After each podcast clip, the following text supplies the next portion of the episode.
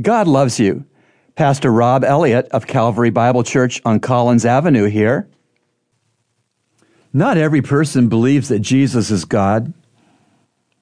But Romans 1 verse 4 tells us one big way that history declares Jesus to be God. Quote, who, that is Jesus, was declared the Son of God with power by the resurrection from the dead according to the Spirit of holiness, Jesus Christ our Lord. End quote. The historical reality of Jesus Christ living after he clearly died declares that he is God. In Jewish thinking, to be the son of someone was to be just like the father, son of David, just like David, son of Abraham, just like Abraham, son of God, just like God. If you're wondering whether or not Jesus Christ is God, please hear the testimony of human history.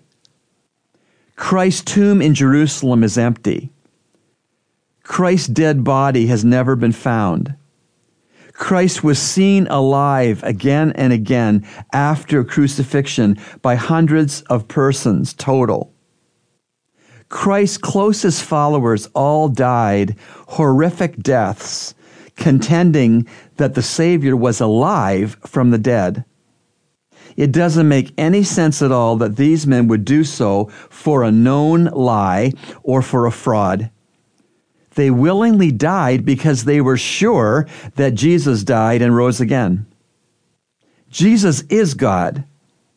His resurrection from the dead declares this fact. Jesus was declared the Son of God with power by the resurrection from the dead.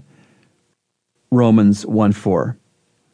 As the old hymn goes, one day the grave could conceal him no longer. One day the stone rolled away from the door. Then he arose over death he had conquered. Now is ascended, my Lord evermore. Jesus is raised from the dead. Jesus, Son of God. Jesus, God. Jesus, Lord. Remember, God loves you, and He's proven it with Jesus' cross. Today's Two Minutes of Hope from Heaven has been brought to you by Calvary Bible Church's Christian Counseling Center, located at 58 on Collins Avenue. To reach the center, call us at 323 7000.